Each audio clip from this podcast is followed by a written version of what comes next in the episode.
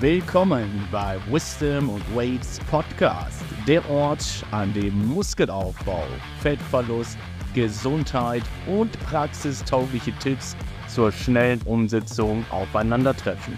Mit Marcel und Louis navigierst du durch den Informationsdschungel, profitierst von ihrer geballten Erfahrung und erhältst alle Tools, um das Beste aus deinem Prozess herauszuholen, ohne dabei dein Sozialleben zu opfern und dennoch nachhaltige Ergebnisse zu erzielen. Gemeinsam optimieren wir deine Entwicklung und decken dabei Mythen und Fehler auf, um die beste Version deiner selbst zu werden und dein volles Potenzial zu entfalten begleitet von den neuesten Fakten einer Prise Humor und geballten Know-how bieten wir dir alles, was du für realistische Veränderungen benötigst. Wir wünschen dir viel Spaß bei der neuesten Folge und ich würde sagen, wir starten direkt rein.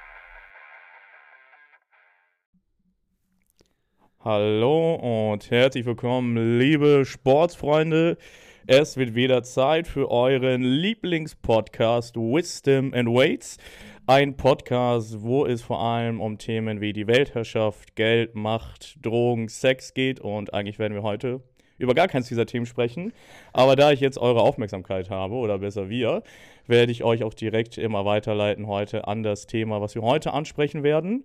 Und dieses Thema ist einmal Krankheiten im Kraftsport und wie gehe ich überhaupt mit einer Krankheit um? Wie sieht es aus, wenn ich selbst Erkältungssymptome habe? Und wie kann ich das Ganze trotzdem in meinem Alltag so integrieren, dass ich nicht äh, einen Herzinfarkt bekomme, eine Panikattacke und mich äh, heulend in meine Ecke verziehe, weil ich nie wieder Muskeln aufbauen werde? Und wie wir das vermeiden können, werdet ihr heute lernen. Deswegen bleibt auf jeden Fall dabei. Es wird heiß und wild. Und dieses Thema ist nämlich brandaktuell, denn Neues. Erzähl mal den Leuten einfach, wie es dir denn zum Beispiel gerade so geht. Also gerade habe ich eine, eine verstopfte Nase äh, und ich fliege morgen nach Asien, also nach äh, Malaysia, um ganz genau zu sein. Und ich hoffe nicht, dass mich die Air Condition im Flugzeug killt.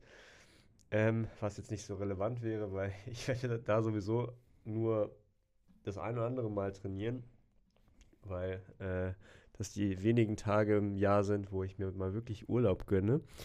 Äh, und die will ich auch damit verbringen, etwas zu sehen von der Welt. Aber äh, ja, ich hoffe einfach, dass ich nicht krank werde. das ist eigentlich die, meine, mein, mein größter, meine größte Angst. Na gut, ich meine, dann müsstest du auf jeden Fall den, den Flug überstehen. Weil ich meine, wir wissen ja alle in Thailand, da gibt es halt so einiges. Ne? da gibt es halt einfach so einiges, was man da machen kann im Notfall. Ne? Genau, also ich, ich, fliege nach Malaysia, nach Thailand, also das, ähm, um das, um das klarzustellen. Äh, ja, ich glaube, eine gute Eingangsfrage ist, was war eine oder wie lange warst du in der gesamten Zeit, in der du jetzt am Eisen bist, was war der längste Zeitraum, in dem du krank warst? Nur direkt krank oder auch Verletzungen? Lass uns von Krankheiten sprechen. Okay, Krankheiten. Ich würde mal ab, äh, ich würde mal raten, am Stück vielleicht drei Wochen wäre jetzt meine, meine eigene Spekulation. Ja. Und das war halt zu einer Zeit, wo ich halt einen, äh, ich sag mal, richtig krass ekligen, äh, mehr oder weniger Magen-Darm-Virusinfekt hatte, der sich herausgestellt hat, der quasi kein Magen-Darm-Virusinfekt war, sondern eine komische äh, Pilzinfektion und ich deswegen auch etwas, ich sag mal, fälschlicherweise therapiert worden bin und das Ganze sich, in die Länge gezogen hat. Und es war auch mal abseits davon jetzt auch nicht äh, die persönlich beste Erfahrung, die ich da empfehlen kann, den ganzen Tag auf dem Klo zu hängen und quasi eins mit der Toilettenschüssel zu sein. Aber ne, durch Erfahrung werden wir ja nur stärker, habe ich mir mal hör hören und sagen lassen. Und dass das alles Teil des Prozesses ist, den wir auch wirken lassen müssen, um Erfolge zu sehen. Und genau deswegen, das würde ich, also das ist zumindest das, was mir akut einfällt halt. Ne? Ich glaube, also wenn ich darüber nachdenke, wie lange ich krank war am Stück, dann hat es das auch nicht länger als boah, 16 Tage vielleicht. Also ich glaube, da bin ich immer gut verschont von geblieben. Manche Leute ziehen das ja ewig lang und dann auch noch hochfrequentiert, hochfrequenziert über die Woche hinweg, äh, über die Monate hinweg. Ähm, nee, da bin ich glücklicherweise immer von verschont geblieben. ich kann mich daran erinnern, als ich angefangen habe zu trainieren, da hatte ich enorm Schiss, wenn ich, dass ich, wenn ich krank werde, alle meine Gains verliere. Weil es ja auch recht einfach ist, diese Annahme zu treffen, weil wenn du mal ein paar Tage lang nicht trainiert hast, Ist vorbei. vielleicht auch, keine Ahnung, hast du Magen-Darm oder was auch immer, guckst in den Spiegel und denkst so, Ja, hast all deine Muskulatur ausgekackt. Schon wieder. Mann. Weil ich das mal nicht, äh, was soll denn das, meiner? ja, Dass halt, auch Magen-Darm immer meine Muskulatur befällt, weißt du? Und dann siehst du sie da in der Schüssel, guck, da ist mein Bizeps noch. Siehst du es? der schwimmt da so rum. So, eine, so ein Bizepsflex. der Most Muscular. Ist vorbei. Du hörst so einen Schall aus der Toilette. Ja. Das war's, mein Freund. so ein Mittelfinger, der irgendwie nach oben guckt. während, so die, Ja. Während du so die Spüle drückst. Naja, ähm, du guckst in den Spiegel und denkst dir, Alter, hatte ich jemals Muskeln? ähm, äh, inzwischen ist es aber so, dass ich da gar nicht mehr, also es ist mir eigentlich egal, weil ich gucke dann nicht mehr so regelmäßig in den Spiegel, weil ich einfach weiß, was ich zu erwarten habe. ähm, also ich glaube, äh, inzwischen ist es so, dass jedes Mal, wenn ich krank bin, dann denke ich mir, okay, ich kann es jetzt sowieso nicht groß beeinflussen. Wenn ich zum Arzt gehe und ihm von meiner Geschichte erzähle, würde er mir sagen, bleiben Sie zwei Wochen zu Hause. Und wenn ich nicht zum Arzt gehe, bleibe ich 14 Tage zu Hause. Also es eigentlich, macht eigentlich gar keinen Unterschied, ob ich zum Arzt gehe oder nicht. Ähm, wie ist das bei dir? Wie nimmst du das wahr, wenn du krank bist und du kommst dann, oder beziehungsweise du stehst morgens auf und schaust dich im Spiegel an? Wie sind deine Gedanken inzwischen oder wie waren sie früher? Ja, also glücklicherweise muss ich sagen, äh, war ich wirklich schon jetzt wieder etwas länger, gar nicht äh, so oft krank. Aber das hat sich jetzt wieder etwas seltener gestellt. Ähm, aber im Großen und Ganzen sage ich ja, wenn einmal das Kind in den Brunnen gefallen ist und du halt krank bist, dann sollte dein Fokus auch darum liegen, wieder gesund zu werden. Und klar, das Problem ist natürlich irgendwo, dass wir als Menschen ja auch äh, subjektive Wahrnehmung haben. Wir haben auch eine emotionale und psychologische Komponente, die auch unser Denken, unser Handeln beeinflusst. Aber am Ende des Tages, sage ich, geht es auch darum, das Verständnis wieder einer äh, kompletten Bilanz. Und das Jahr hat 365 Tage rund. Selbst wenn wir sagen wir mal zwei Monate komplett krank bist und reinkackst, dann hast du immer noch positive 300 Tage. Und das ist eigentlich eine sehr gute positive Bilanz. Und man muss halt in dem Moment verstehen, dass wenn du wirklich Leistung erbringen willst und du sagst, du bist von mir aus auch zum Beispiel Typ A Persönlichkeit, du gibst alles, Hustler Mindset, Sleep is for the weak, I am the king in the jungle, hardest worker in the room, dann äh, musst du natürlich verstehen, und das ist so eine Argumentation, wenn du also wirklich Muskulatur aufbauen oder Fett verlieren als deine Leistung siehst, und du möchtest diese maximieren, dann wäre deine jetzige optimale Strategie, gesund zu werden und sich nicht darüber noch mehr Stress zu machen, jetzt Muskulatur oder Fett zu verlieren, weil Stress ein weiterer Faktor ist, der ähm, Krankheiten in irgendeiner Art und Weise stark beeinflusst, weil grob kann man alle Krankheiten unter oxidativen Stress und Inflammation, also Entzündung zusammenfassen. Wenn du jetzt dir Stress machst, dass du Muskulatur vielleicht verlierst oder kein Körperfett verlierst, dann äh, sich zum Beispiel deine Cortisolproduktion und Ausschüttung. Du selbst bist noch angespannter, noch angefressener und deine Regenerationskapazität wird sich dadurch höchstwahrscheinlich noch weiter verschlechtern. Und wenn du ja eigentlich deine Leistung maximieren willst, tust du durch diesen Stress genau das Gegenteil, denn du arbeitest ja dich von deinem Ziel weg. Und das ist halt erstmal so ein Bewusstsein, was ich da versuche auch zu implementieren, beziehungsweise mittlerweile sage ich ja, wenn das Kind halt im Brunnen gefallen ist, dann müssen wir das halt akzeptieren. Klar ist das ärgerlich, aber das ist halt äh, die Situation, mit der wir jetzt umgehen müssen. So ist das reale Leben. Und am Ende des Tages sollte, versuche ich das möglichst stoisch, ruhig und gleichgültig zu sehen. Und das kann auch eine Chance sein, zum Beispiel an anderen Dingen zu arbeiten, wie zum Beispiel, dass man sich in dem Bereich zum Beispiel vielleicht mehr bilden kann, wenn man dann zum Beispiel nicht zum Sport geht. Dass man sich zum Beispiel diesen geilen Podcast von vorne bis hinten durchhört, um sie halt äh, die beste Ausstattung kognitiv zu haben, um die Muskulatur aufzubauen und Fett zu verlieren. Und von daher bin ich da momentan eigentlich tatsächlich relativ neutral eingestellt. Klar, früher wo man noch grüner hinter den Ohren waren, wo man auch noch eher eine Identifikationsproblematik hatte, vielleicht sogar noch stärker, und man eine sehr starke emotionale Bindung an den Sport hatte, war das natürlich auch viel schwieriger zu akzeptieren. Ich Aber mach, ich mache den Sport, also bin ich der Sport. So ist Wenn ich es. den Sport nicht machen kann, dann bin ich niemand. Genau, dann bin ich weg. Dann bin ich kein Teil mehr des Universums. Meine Materie löst sich von selbst auf und mein Geist, mein Astralkörper wird sich dem Universum, dem All entgegenstellen und die Information aufsaugen und äh, ich werde ein neues Leben als Kakerlake begegnen oder so. Nein, ähm, ne? Die Reinkarnation. Nein, aber das ist natürlich immer schwierig, weil wir alle sind ja an unterschiedlichen Standorten äh, dieses Prozesswerdens oder des Ich-Werdens. Und gerade die Leute, die noch jünger sind, ich sag mal, die in ihren Teenagerjahren sind, Anfang 20, hat, die haben generell noch eher so eine wirkliche Selbstfindungsphase, wo es schwierig ist, da eine eigene Identifikation zu finden. Und man hat auch Vorbilder und so weiter. Und dann geht auch dieses, dieses Perfektionieren los und man macht sich halt durch dieses Nicht-Erreichen dieser Ziele wieder mehr Stress, der einen eigentlich von diesen Zielen, die man ja eigentlich verfolgt, weiter wegbringt, als wenn man halt versucht, jetzt genau diese Zielsetzung des Gesundheitswerdens, der Regeneration einfach zu maximieren, um dementsprechend danach wieder die Leistung zu fördern. Und ne, deswegen habe ich auch diesen Prozess auch durchgemacht, wo ich da früher halt deutlich sensibler darauf reagiert habe, auch diese Gedanken, diese negativen Gedanken gehabt habe und was soll ich bloß machen, aber wie das so ist, am Ende wirst du feststellen, okay, das war jetzt vielleicht vor sich letzten Monat und jetzt ist wieder eine andere Jetzt-Situation, jetzt kann ich was machen. Und dann ist auch wieder Gras über die Sache gewachsen, aber das ist halt erst eine Erkenntnis, die man erst sammeln kann, wenn man so eine Phase durch hat. Ja, und ich denke, ähm, also wenn du den Sport halbwegs ernst nimmst, dann äh, finde ich es auch immer ganz nice aus der Perspektive zu betrachten, dass man das ja als jemand betrachten sollte, der das Ganze auch professionell macht. Und wie würde jemand, der das professionell macht, wie würde diese Person das angehen? Sie würde es eben genauso wie Manuel eben beschrieben hat, möglichst objektiv angehen und eben nicht die, diesen, dieser Rabbit Hole nach, äh, nachgehen oder in diese Rabbit Hole kommen, in diesen Teufelskreis kommen von ich fühle mich scheiße, weil ich kann meinen Sport nicht ausüben und ich verliere alle meine Muskeln.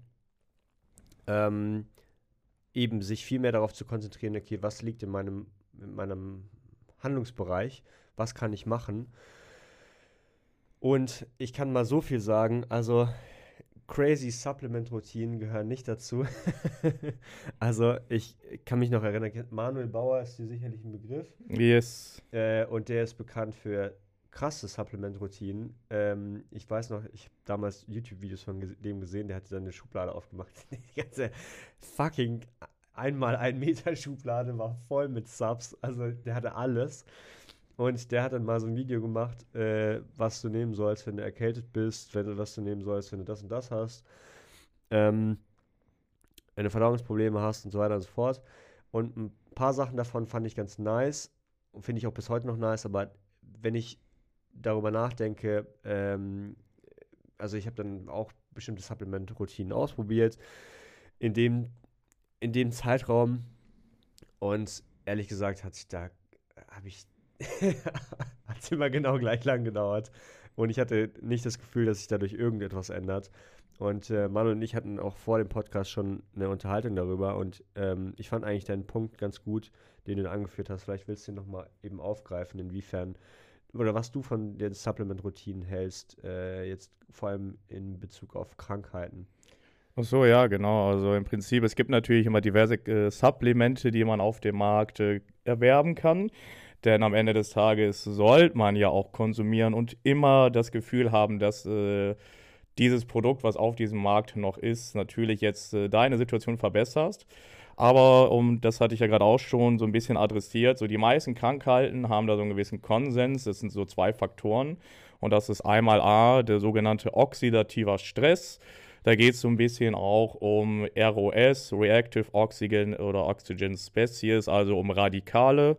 Und für diejenigen, die chemisch da nicht so versiert sind, das ist nur um es ganz grob zu sagen, sind das quasi meistens Atome oder Moleküle, die nochmal ein freies Elektronenpaar haben. Und die äh, fungieren quasi wie so kleine Flummis, Vielleicht gibt es ja noch Leute aus den 90ern, die wissen, was ein Flummi ist. Aber das schmeißt du quasi die gegen eine Wand und dann hört das quasi gar nicht mehr auf, sondern geht von Wand zu Wand, Wand zu Wand und kollidiert halt mit sehr vielen Wänden. Genauso verhalten sich eben diese Radikale und das kann dazu führen, dass gewisse Proteine oder so zum Beispiel nicht mehr ihre Funktion ausüben, weil die dadurch gestört werden. Und das ist der eine Teil. Und der zweite Teil ist die sogenannte Inflammation, also eure Entzündungen. Und das sind die zwei Dinge, die aber auch vor allem Teil eures eigenen Immunsystems sind. Denn wenn wir etwas wahrnehmen, nehmen wir eigentlich nie äh, das Pathogen, also den Krankheitserreger wahr, nie das, was das Bakterium macht, der, der Virus, der Pilz oder was auch immer, sondern was wir wahrnehmen, ist unser eigenes Immunsystem, was auf diesen Krankheitserreger reagiert, wie zum Beispiel das Fieber.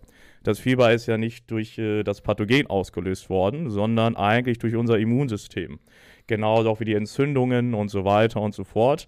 Das ist alles, was man wahrnimmt, ist das eigene Immunsystem. Und was man natürlich durch Supplemente unter anderem konsumieren kann, ist sowas wie Antioxidantien. Da gibt es diverse, wirklich diverse äh, Supplemente, die unter dem Begriff Antioxidants zusammengefasst werden. Und ich hatte ja gerade schon adressiert, der eine Faktor ist oxidativer Stress und das andere sind Antioxidantien. Mhm. Und wenn man jetzt beides wie Sherlock Holmes oder Detective Conan miteinander kombiniert, wird man feststellen, dass natürlich ähm, diese Antioxidantien diese Radikale ein bisschen auffangen können, sodass sie für weniger Stress sorgen können. Mhm. Das zumindest in der Theorie. In der Realität passiert also Folgendes. Wir haben vielleicht irgendeine Krankheit ausgelöst durch Krankheitserreger, zum Beispiel klassisch Magen-Darm, durch ein Influenza-Virus. Und der sorgt dann natürlich irgendwo dafür, dass dein Immunsystem darauf reagiert, durch äh, vielleicht unter anderem oxidativen Stress. Und das, was dieses Supplement macht, ist diesen oxidativen Stress reduzieren. Also nimmst du diesen Krankheitsverlauf weniger wahr. Das heißt aber nicht, dass die Krankheit wirklich weg ist oder der Krankheitserreger wirklich weg ist. Die geht es halt nur durch deine Wahrnehmung etwas besser. Das ist ja das, was die ganzen, was weiß ich hier, Vic Medi-Night-Produkte äh, da auch machen sollen, die, die, die, die andrehen an der Apotheke. Dadurch geht es ja eigentlich nicht besser, aber du fühlst dich halt einfach nur besser. Mhm. Und äh, so gibt es natürlich diverse Dinge von NAC bis, äh, bis von Nattokinase, bis alles mögliche Vitamin C und so weiter und so fort. Alles an Antioxidantien, die Warte man nutzen mal, Vitamin C erhöht zu supplementieren in der Erkältung bringt jetzt nicht so viel, oder was willst du damit sagen? Damit will ich sagen, also, also ich meine, auch da muss man aufpassen, es gibt ja auch die sogenannte Megadosierungen. Ähm, auch das ist nicht so intelligent, aber das ist der Grund, warum man Vitamin C so gerne mit Gesundheit und sowas alles auch assoziiert, weil das halt eben auch eine starke Antioxidanz ist. Und klar kannst du natürlich, wenn es dir dadurch besser geht, weil das ist immer ein Faktor, wir Menschen, äh, wir sind ja auch emotionale Wesen und es geht nicht nur objektiv darum, was wirkt, sondern irgendwo auch das, was wir wahrnehmen und fühlen. Und wenn du dich natürlich besser durch irgendein Supplement fühlst, dann kannst du es machen. Ich sage bloß halt objektiv gesehen, wirst du deinen Heilungsprozess wahrscheinlich nicht stark beeinflussen. Und am Ende des Tages hast du aber natürlich Geld in die Hand genommen. Ja. Es gibt natürlich andere, sehr radikale, aggressive Praktiken, da wir bei Vitamin C wären.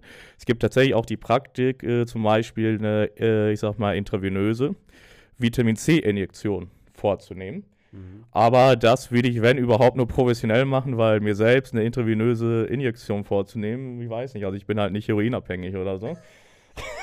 da habe ich jetzt nicht persönlich die, die besten Erfahrungen. Und ob das dann wirklich auch besser ist, ist eine andere Frage. Und auch da ist es halt, wie gesagt, Antioxidantien.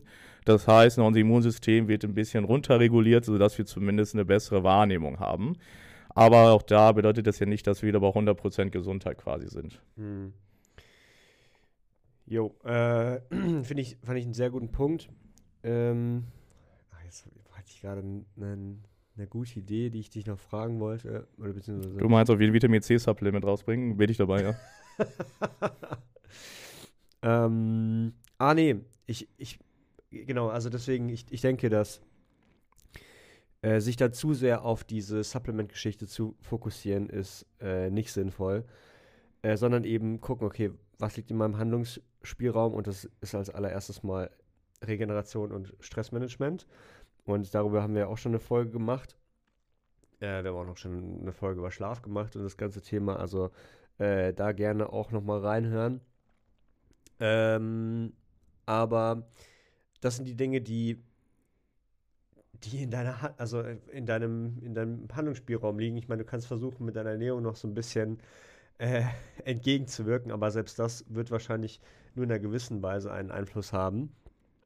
Ähm, ich denke halt, dass man, wenn es um gerade um die Ernährung geht, also man möchte ja auch äh, nach der Diät irgendwo auch da anknüpfen, wo man aufgehört hat.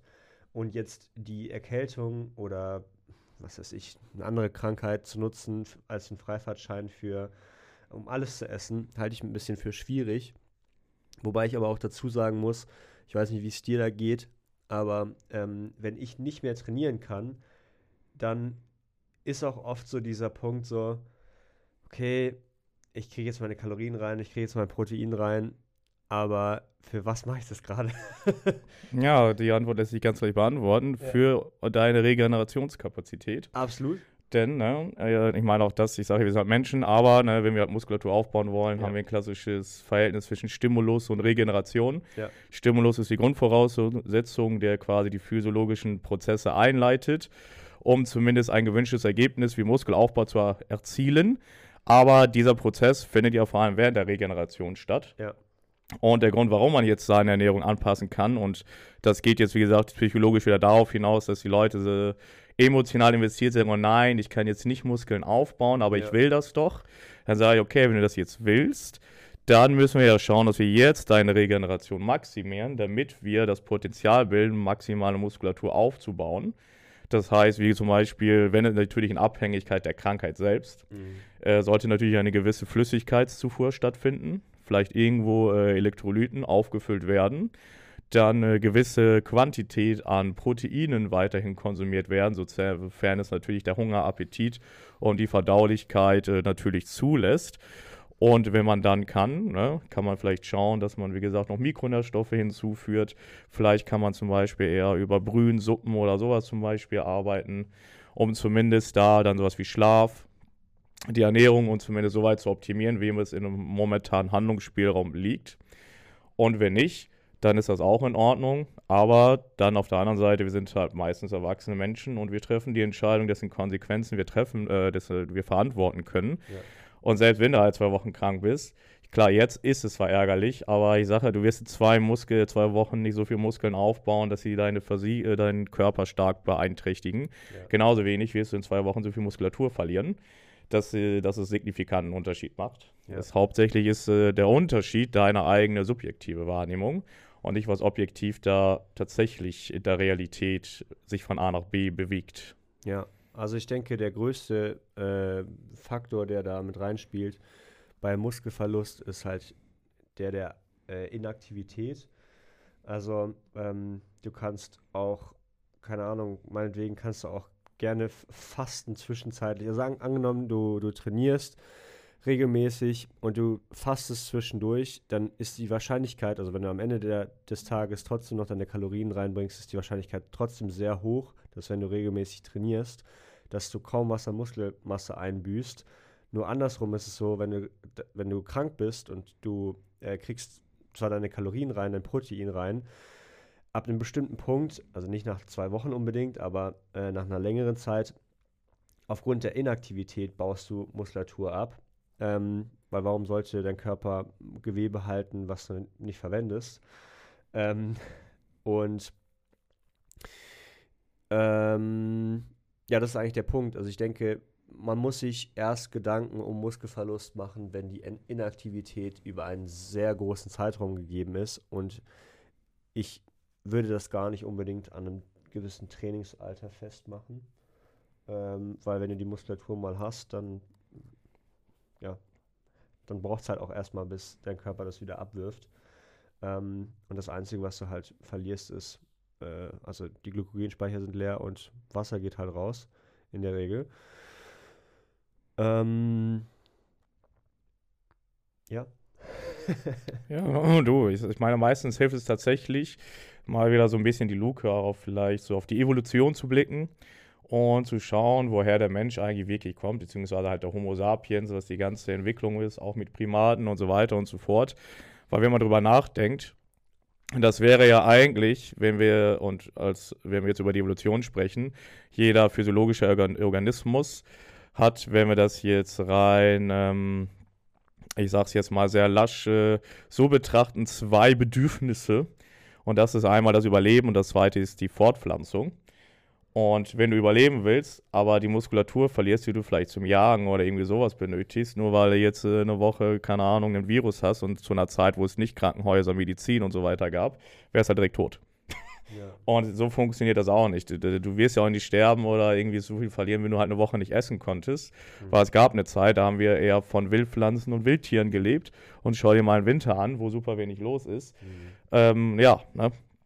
Also da gibt es schon diverse Mechanismen des Körpers, die äh, da dich daran hindern werden, ähm, sowas Wichtiges wie Muskulatur oder andere Dinge zu verlieren. Klar, irgendwann ist der Zeitraum da, aber dann frage ich mich, wenn du wirklich über so einen langen Zeitraum krank bist, ob wir die Prioritäten, die vielleicht doch irgendwo anders vielleicht shiften sollten, hm. in Abhängigkeit auch hier wieder des Krankheitsbildes logischerweise.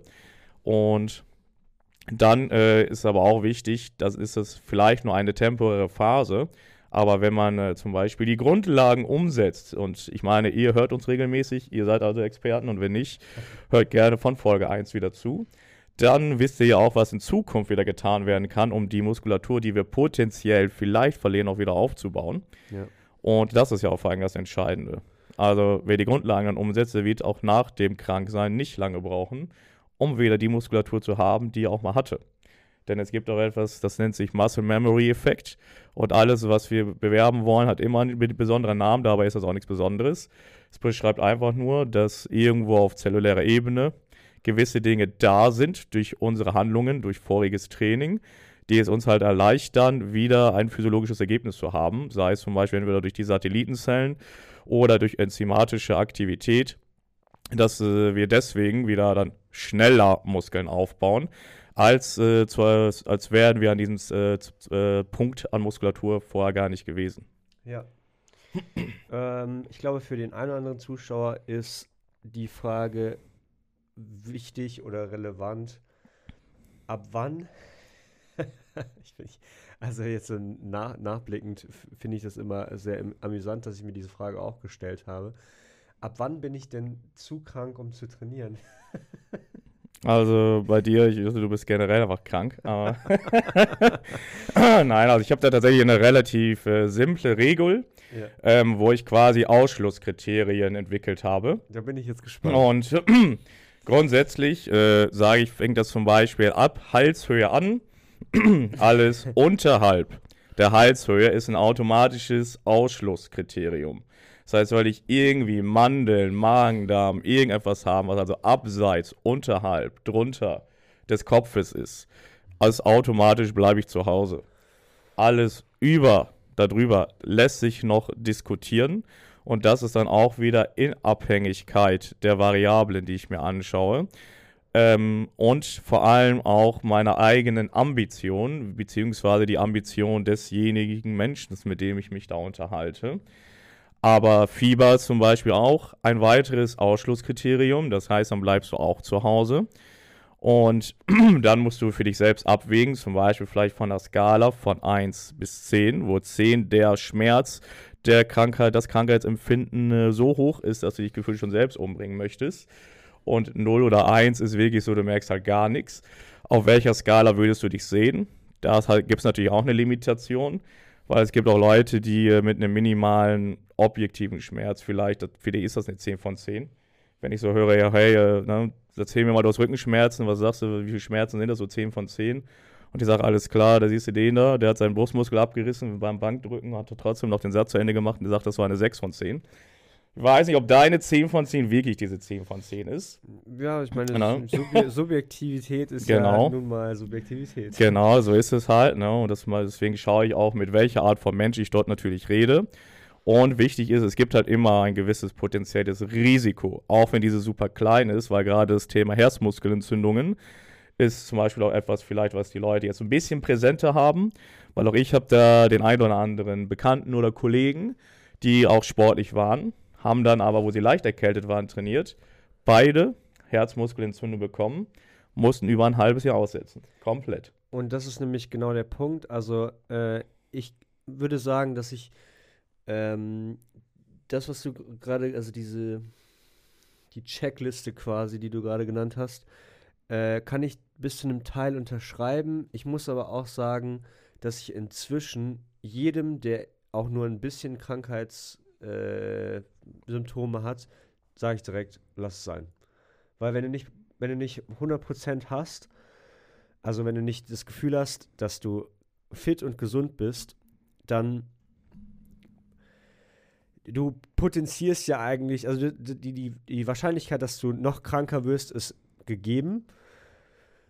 Auch wenn wir jetzt vielleicht nur von einer Rotznase sprechen, ich glaube, also jetzt heute würde ich mich fragen, okay, ähm, würde ich jetzt, ich würde vielleicht Cardio machen, aber selbst dann, wenn ich, wenn ich so währenddessen merke, boah, ich glaube, das ist es nicht, dann würde ich es bleiben lassen. Ich, inzwischen bin ich da ziemlich vorsichtig, was das angeht und sage eigentlich, also mir selber auch, ich glaube, dann bleibe ich lieber zu Hause, gucke, dass ich morgen wieder fit bin und dann gehe ich vielleicht morgen oder ich lasse mir noch einen Tag und ähm, bleibe dann ganz zu Hause, weil ich auch immer so ein bisschen mit diesem Gedanken spiele von, es ist einfach diese Entscheidung zu treffen von, ja, ich gehe jetzt noch mal ins Training und dann hast du aber dadurch äh, vielleicht direkt mal eine Woche verloren, obwohl du auch hättest sagen können, okay, ich gehe erst in zwei Tagen wieder trainieren und dann hast du halt nur zwei Tage verloren.